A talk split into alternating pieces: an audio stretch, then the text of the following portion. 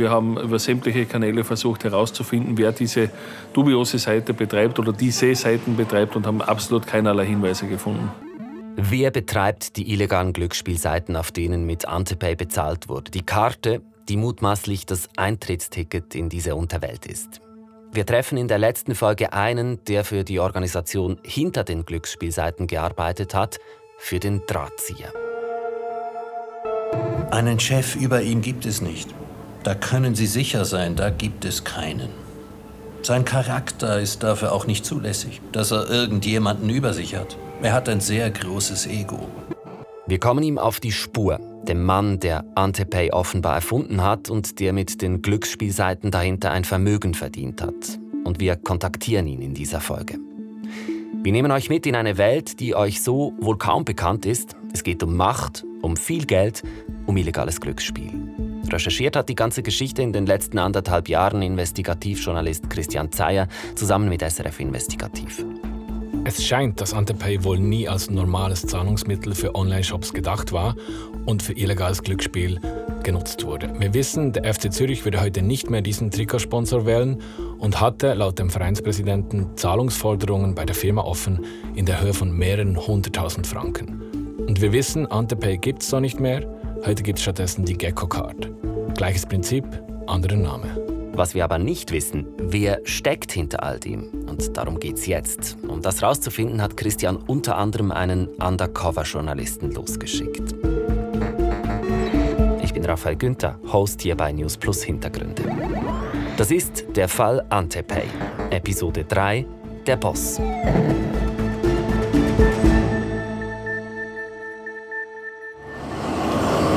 Unterwegs vom Bahnhof Zürich Richtung Lokal.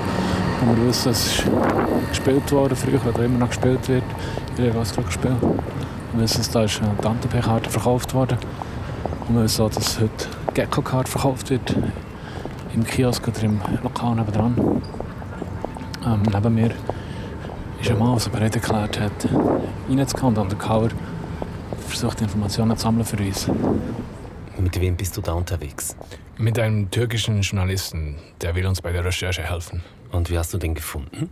Ja, ich habe einen Aufruf gestartet unter Investigativjournalisten und Journalistinnen in der Schweiz und er hat sich dann gemeldet. Damit wir uns ein Bild machen können von dem, wie heißt er? Woher das kommt er? Was macht er? Er ist natürlich geheim. Mhm. Aber was man sagen kann, er ist einer, der sich unauffällig in diesem Milieu bewegen kann. Weil wenn du oder ich da jetzt reinlatschen würden, dann würde das wohl sofort auffallen. Mhm. Also du bist mit ihm in Zürich unterwegs und hast für uns während diesem Undercover-Einsatz sozusagen Sprachmemos aufgenommen. Er verlässt mich jetzt gerade und ich warte draußen ähm, in einem Kaffee, ein bisschen Entfernung und rede dann noch mit dem und schaue, was er herausgefunden hat. Der Undercover-Journalist sollte in diesem Lokal in Zürich herausfinden, ob dort auf illegalen Glücksspielseiten wie Siscoin oder Solobet gespielt wird. Und wir lassen ihn jetzt mal kurz in dieses Lokal gehen, kommen gleich zurück zu ihm. Zuerst reden wir über diese Glücksspielseiten im Netz. Die begleiten uns jetzt schon länger über diverse Podcast-Folgen. Und wir wissen, da kann man wetten und es hat Online-Casino-Spiele drauf. Ja, wir haben ja bislang viel von diesen Bezahlkarten gesprochen, mhm. aber unsere Informationen weisen darauf hin, dass die vor allem existieren, um das eigentliche Millionengeschäft, diese illegalen Glücksspielseiten zu ermöglichen. Ich habe also versucht herauszufinden, wer hinter diesen Seiten steckt. Mhm. Lass mich raten, mit einer einfachen Suchmaschinenrecherche ist das nicht getan. Wie so oft mit dir. Ja, so einfach ist es nicht, weil da findet man zuerst mal fast gar nichts. Ähm, nur eine Meldung eines Instituts in Österreich, das mal ganz konkret vor diesen Seiten gewarnt hat. Und ich habe dir das mal mitgebracht. Okay, schauen wir mal. Aha. Da steht. Dem Institut Glücksspiel und Abhängigkeit liegen unzählige Beschwerden von Spielern vor, die im Internet bei siscovin.com um Geld spielen wollten. Die Spieler beklagen sich über verschwundene Einzahlungen und nie erhaltene Auszahlungen. Tönt interessant. Ja, und ich habe mit den Verantwortlichen dieses Instituts Kontakt aufgenommen und dann kam es zu einem Treffen in Zürich. Mein Name ist Roman Nessold und ich bin der Präsident des Instituts Glücksspiel und Abhängigkeit. Herr Nessold leitet eben diese Beratungs- und Therapiestelle für Glücksspielsüchtige und die beraten da auch die Politik und Glücksspielunternehmen, wenn es ums Thema Glücksspielprävention geht. Und diese Beschwerden, die das Institut erhalten hat, die kommen eben interessanterweise zum größten Teil aus der Schweiz. Also Beschwerden aus der Schweiz nach Österreich, warum sind die überhaupt dort gelandet? Also grundsätzlich muss man mal sagen, wir sind auf die gekommen, weil die keinerlei Kontaktdaten auf ihrer Seite haben, aber unter der Rubrik Spielerschutz haben die frecherweise unsere E-Mail-Adresse hineingegeben. Dazu muss man wissen, Glücksspielseiten müssen von Gesetzes wegen einen Kontakt zum Spielerschutz angeben. Mhm. Dass die das jetzt in diesem Fall gemacht haben, ist etwas komisch, weil sie ja keine Konzession haben und die Gesetze nicht befolgen. Mhm. Und dieses Institut war dann der einzige Kontakt auf diesen Seiten, dieses Institut von Herrn Nesshold. Ja, und deshalb ist Nesshold aktiv geworden und hat versucht herauszufinden, weshalb er eigentlich so viele wütende E-Mails aus der Schweiz bekommt. Also die Hilferufe, die uns erreichen über diese Seiten, äh, hegen alle den Verdacht, dass es sich um eine sehr kriminelle und dubiose Geschichte handelt und dass dieses Unternehmen oder diese Unternehmen der Kriminalität zuzuordnen sind. Der hat aber dann fast gar nichts herausgefunden. Ähm, er hat sogar Behörden in der Karibik kontaktiert, wo einer dieser Seiten angeblich lizenziert ist, aber alles vergebens. Aufgegeben hat er trotzdem nicht. Die Unternehmen, die, äh, die Glücksspielunternehmen, die muss man auf jeden Fall kennen, die muss man auf jeden Fall auch dazu bringen können, dass die die Gesetze einhalten. Und weiter noch, die müssen auch die moralische Verantwortung übernehmen, diese potenziell suchterzeugenden Produkte anbieten zu können. Um das geht es. Deshalb muss ich denen auch Herr werden können. Er spricht hier einen ganz wichtigen Punkt an. Man muss nämlich unterscheiden. Es gibt neben den legalen Anbietern auch große, eher renommierte Glücksspielanbieter, die in der Schweiz illegal Glücksspiel ohne Konzession anbieten. Die haben keine Konzession, aber man weiß zumindest, wer dahinter steckt und wo sie dann ihren Firmensitz haben, zum Beispiel eben in Malta. Hm. Das sind die und dann gibt es die noch illegaleren, oder was höre ich daraus? Ja, und das sind die, von denen wir hier die ganze Zeit reden, die uns wirklich interessieren. Mhm. Über die findest du gar nichts raus und du hast auch keine Chance, etwas gegen die zu unternehmen, wenn sie eben zum Beispiel den Gewinn nicht ausbezahlen. Die operieren im Umfeld der organisierten Kriminalität und sind daher auch auf anonyme Bezahlmittel angewiesen. Also Bargeld oder eben Bezahlmittel wie Antepay. Ja, und Opfer dieser Seiten sind eben die Leute, die sich bei Herrn Nesshold in Österreich gemeldet haben. Deshalb sagt er auch, sobald wir wissen, sobald wir einen Namen haben, werden wir auch Strafanzeige erstatten.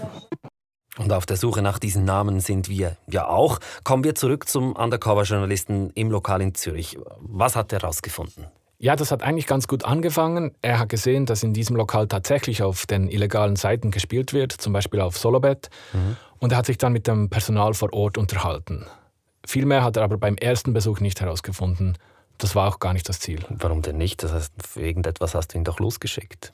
Jein, also er sollte in einem ersten Schritt mal Vertrauen aufbauen, sich quasi einnisten in der Szene und sich als Spieler ausgeben, mhm. ähm, damit wir dann später Insider-Infos bekommen. Ja, das leuchtet ein. Und beim nächsten Besuch, was hat er daraus gefunden? Den gab es leider nicht. Ähm, nach dem ersten Besuch hat er mir dann eine Nachricht geschickt und mir geschrieben, dass ihm das Risiko für diese Recherche zu groß sei, weil er wisse, und er verstehe, was für gefährliche Leute hinter diesen Netzwerken stehen. Einer mehr also, dem es zu brenzlig wird. Und dir, Christian, wurde es nie zu brenzlig? Ja, ich habe mir schon Gedanken gemacht im Laufe der Recherche, wenn man so sieht, was für Leute auftauchen da. Ähm, wir haben aber natürlich ähm, Sicherheitsmaßnahmen getroffen. Wir haben uns auch rechtlich abgesichert für die Recherche. Ähm, was spannend ist, ist, dass eben das Angstklima aber auch für die Spieler selbst ein Problem ist. Wie meinst du? Ja, da lautet das Motto Schulden zahlen oder du hast ein Problem. Hm. Und das ist natürlich gerade für Glücksspielsüchtige enorm schwierig und von denen gibt es eben viele auf diesen illegalen Glücksspielseiten. Das sind Leute, die im legalen Bereich gesperrt sind und eigentlich gar nicht spielen sollten. Deren Sucht wird also schamlos ausgenutzt von jenen, die diese Seiten betreiben.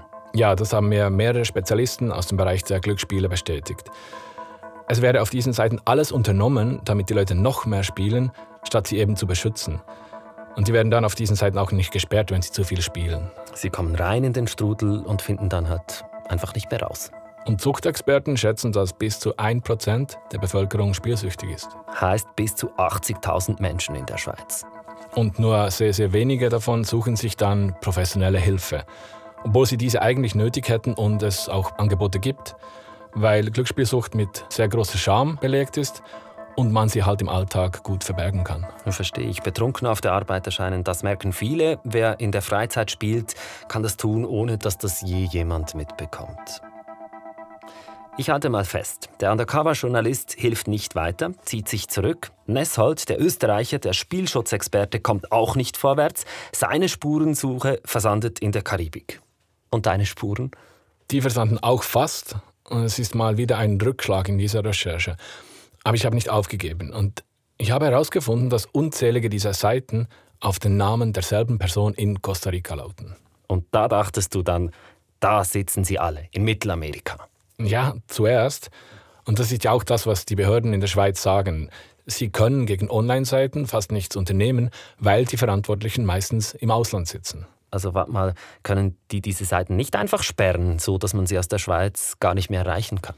Das können sie, seit 2019 das neue Geldspielgesetz in der Schweiz in Kraft getreten ist.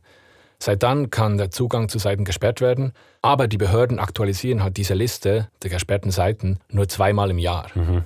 Das heißt, die illegalen Glücksspielanbieter, die erstellen einfach immer wieder neue Internetseiten. Aus Solobet 1 wird Solobet 2, Solobet 3 und so weiter.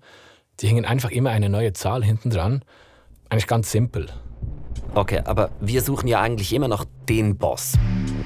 Der Mensch, der die Webseiten in Costa Rica registriert hat, ist das der Boss? Nein, er ist es nicht.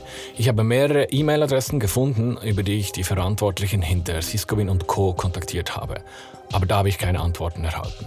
Und während ich noch versucht habe, mehr über das System und diesen Mann in Costa Rica herauszufinden, haben mich zwei Insider auf die richtige Spur gebracht. So langsam finden hier alle Fäden zusammen. Was wissen wir über den Boss? Also, sein Name ist mir schon recht früh in der Recherche begegnet. Mhm. Er taucht immer wieder auf. Als ehemaliger Betreiber eines Kiosks in Zürich zum Beispiel, wo man die Antepay-Karte kaufen konnte, oder in einer Verfügung der Eidgenössischen Spielbankenkommission, wo es eben auch um illegales Glücksspiel geht. Aber ich dachte immer, das sei nicht so wichtig. Er sei keine zentrale Person des Netzwerks. Du hast ihn unterschätzt. Ja, weil laut Insidern soll er eben für die illegalen Glücksspielseiten Siscovin und Solobet verantwortlich sein. Und eine gut informierte Quelle sagt sogar, dass er der Kopf hinter Antepay war. Zuerst dachten wir ja, Giancarlo Tottoli sei der Erfinder von Antepay. Offiziell ist er das auch. Und Totally schreibt ja, es habe nie illegale Geschäftstätigkeiten gegeben. Er kenne den Boss zwar, habe aber nie eine geschäftliche Beziehung zu ihm gehabt. Es gibt da aber noch eine andere Version. Ja, unsere Quelle sagt, der Boss habe die Bezahlkarte eingeführt, damit Leute in seinem Lokal und online auf illegalen Glücksspielseiten spielen können. Mit dieser Information müssen wir aber vorsichtig umgehen, weil wir sie nicht unabhängig prüfen können. Wir haben uns deshalb lange überlegt, ob wir sie überhaupt nutzen können, aber die Quelle ist eine gut informierte und glaubwürdige Person, die uns wichtige Einblicke gibt. Okay, also Antepay hat der Boss laut deiner Quelle mit aufgebaut. Du hast vorhin aber auch noch die illegalen Glücksspielseiten angesprochen. Das ist ja das eigentliche Millionengeschäft. Dahinter steckt der Boss. Offenbar. Zwei Insider bestätigen, dass er es aufgebaut hat. Einer von ihnen hat sogar mal für ihn gearbeitet und der weiß, wie der Boss zu dem geworden ist, was er heute ist. Er habe quasi eine Karriere vom Tellerwäscher zum Millionär hingelegt. Oder genauer eben vom Lokalbesitzer zum Millionär, weil alles hat laut Insider in einem Lokal in Zürich begonnen. Und dazu sagt der ehemalige Mitarbeiter das hier, wir haben seine Stimme nachsprechen lassen. Dort im Lokal in Zürich hat alles angefangen. Bevor Siskowin entstanden ist, hat er andere Seiten verwendet in seinem Lokal. Nicht als Seitenbesitzer, sondern als Lokalinhaber. Also ich verstehe, der Boss hat Computer aufgestellt in seinem Lokal. An diesen Computern haben Leute illegal gespielt. Dann hat er gesehen, dass sich das nicht wirklich lohnt. Man muss eigene Glücksspielseiten betreiben, damit man eigenes Geld macht. Also hat er eine Seite machen lassen und die Spiele in seinem eigenen Lokal in Zürich angeboten. Der Boss hat also verstanden, dass er nur mit eigenen Seiten für illegales Glücksspiel wirklich reich wird. Dass genau dort das große Geld zu machen ist. Und in diesem Lokal in Zürich, von dort aus, hat sich dann das ganze Netzwerk verbreitet. Das sagt der ehemalige Mitarbeiter. Dort war der Ground Zero. Wir haben uns dort getroffen, dort abgerechnet, dort geredet, dort geschimpft, dort gelacht.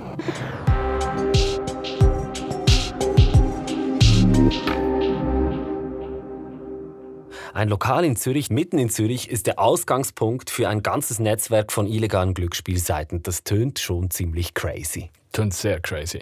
Und einer hat es während der Recherche mal so gesagt. Ganz am Anfang war der Boss ein kleiner Fisch und dann wurde er ein richtig großer. Äh, und was heißt ein großer Fisch? Ja, also dieser Mitarbeiter, der sagt, der Boss habe zu einer gewissen Zeit mehrere Millionen Franken pro Monat umgesetzt. Womit? Nur mit diesen Seiten? Ja, mit diesen Seiten. Laut dem ehemaligen Mitarbeiter hat es geschafft, ein großes Netzwerk aufzubauen mit IT-Spezialisten, Geldeintreibern und Dutzenden, vor allem türkischen Lokalen, wo die Leute sehr, sehr viel Geld verspielt haben. Und der Boss, sagt er auch, hat früh gemerkt, dass immer mehr Leute auf ihren Smartphones, also online spielen wollen. Er hat die Digitalisierung nicht verschlafen, wie Er viele andere. Korrekt. Und dafür hat er mit den illegalen Glücksspielseiten eben die Basis geschafft. Hm. Und wie glaubhaft ist diese Story, dass der Boss wirklich mehrere Millionen Franken im Monat einsacken kann? Das ist durchaus glaubwürdig, weil die Eidgenössische Spielbankenkommission, die ESBK, die kennt Fälle aus dem Glücksspielmilieu, wo es um ganz ähnliche Summen geht. Haben wir gehört in Episode 1. Und der Boss, der sitzt jetzt irgendwo in der Karibik, liegt vielleicht am Strand oder so. Das weiß ich nicht genau, aber es gibt zahlreiche Hinweise, dass er dieses Netzwerk aus der Schweiz führt. Er hat einen Schweizer Wohnsitz, ich habe ihm zwei eingeschriebene Briefe an zwei Adressen in der Schweiz geschickt und ihn auf verschiedenen Telefonnummern in der Schweiz zu erreichen versucht, aber nie etwas von ihm gehört. Wir haben dann sogar versucht, ihn im Lokal in Zürich zu finden, das er laut unserem Informanten ja mal geführt hat. Ich war da mit einer Kollegin unterwegs, um ihn vor der Kamera zu konfrontieren. Wir sind vom Schweizer Fernsehen. Wir würden gerne mit dem Herrn reden. Eben, wir haben die Recherche gemacht über seine Geschäfte und würden gerne mit ihm reden und wir haben ihn kontaktiert, aber er hat sich nie bei uns gemeldet und darum suchen wir ihn jetzt. Da seid ihr also vor Ort mit der Kamera, um festzuhalten, was passiert. Ja, wir wollten den Boss noch einmal mit unseren Fragen konfrontieren. Aber der war anscheinend nicht da und man wollte uns auch nicht sagen, wie wir ihn erreichen können.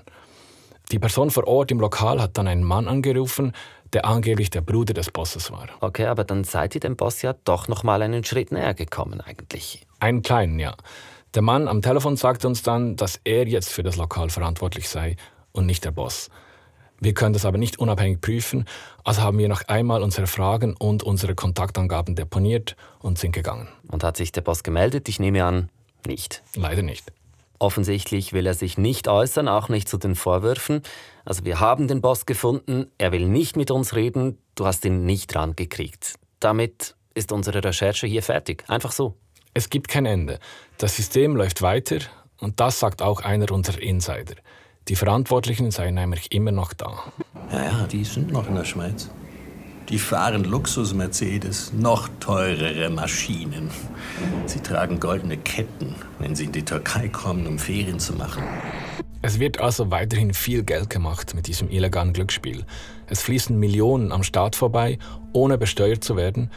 Und die ganz großen Leidtragenden dieses Systems, das sind die Leute, die viel Geld verlieren und teilweise spielsüchtig sind.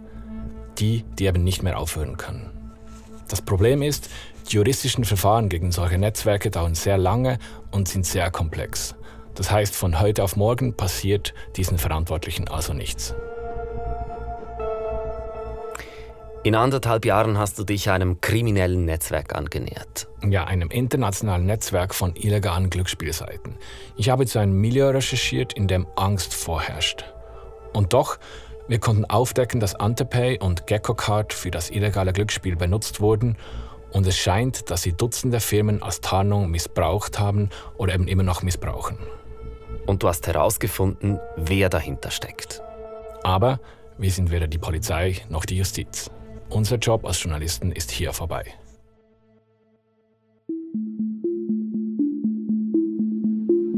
Das war der Fall Antepay, ein Podcast von News Plus Hintergründe. Recherche Christian Zeyer von Reflekt und SRF Investigativ, Produktion Selin Raval und Fiona Endres, Sounddesign Thomas Baumgartner. Mein Name Raphael Günther. Wenn euch dieser Podcast gefallen hat, dann bewertet ihn doch im Netz. Das hilft, damit ihn noch mehr Menschen finden und hören. Und wenn ihr Fragen oder eine Rückmeldung habt oder vielleicht sogar eine Story für uns, die recherchiert werden will, dann schreibt uns an investigativ.srf.ch. Alle Episoden unserer Podcast-Serie gibt's jetzt auf srf.ch-audio.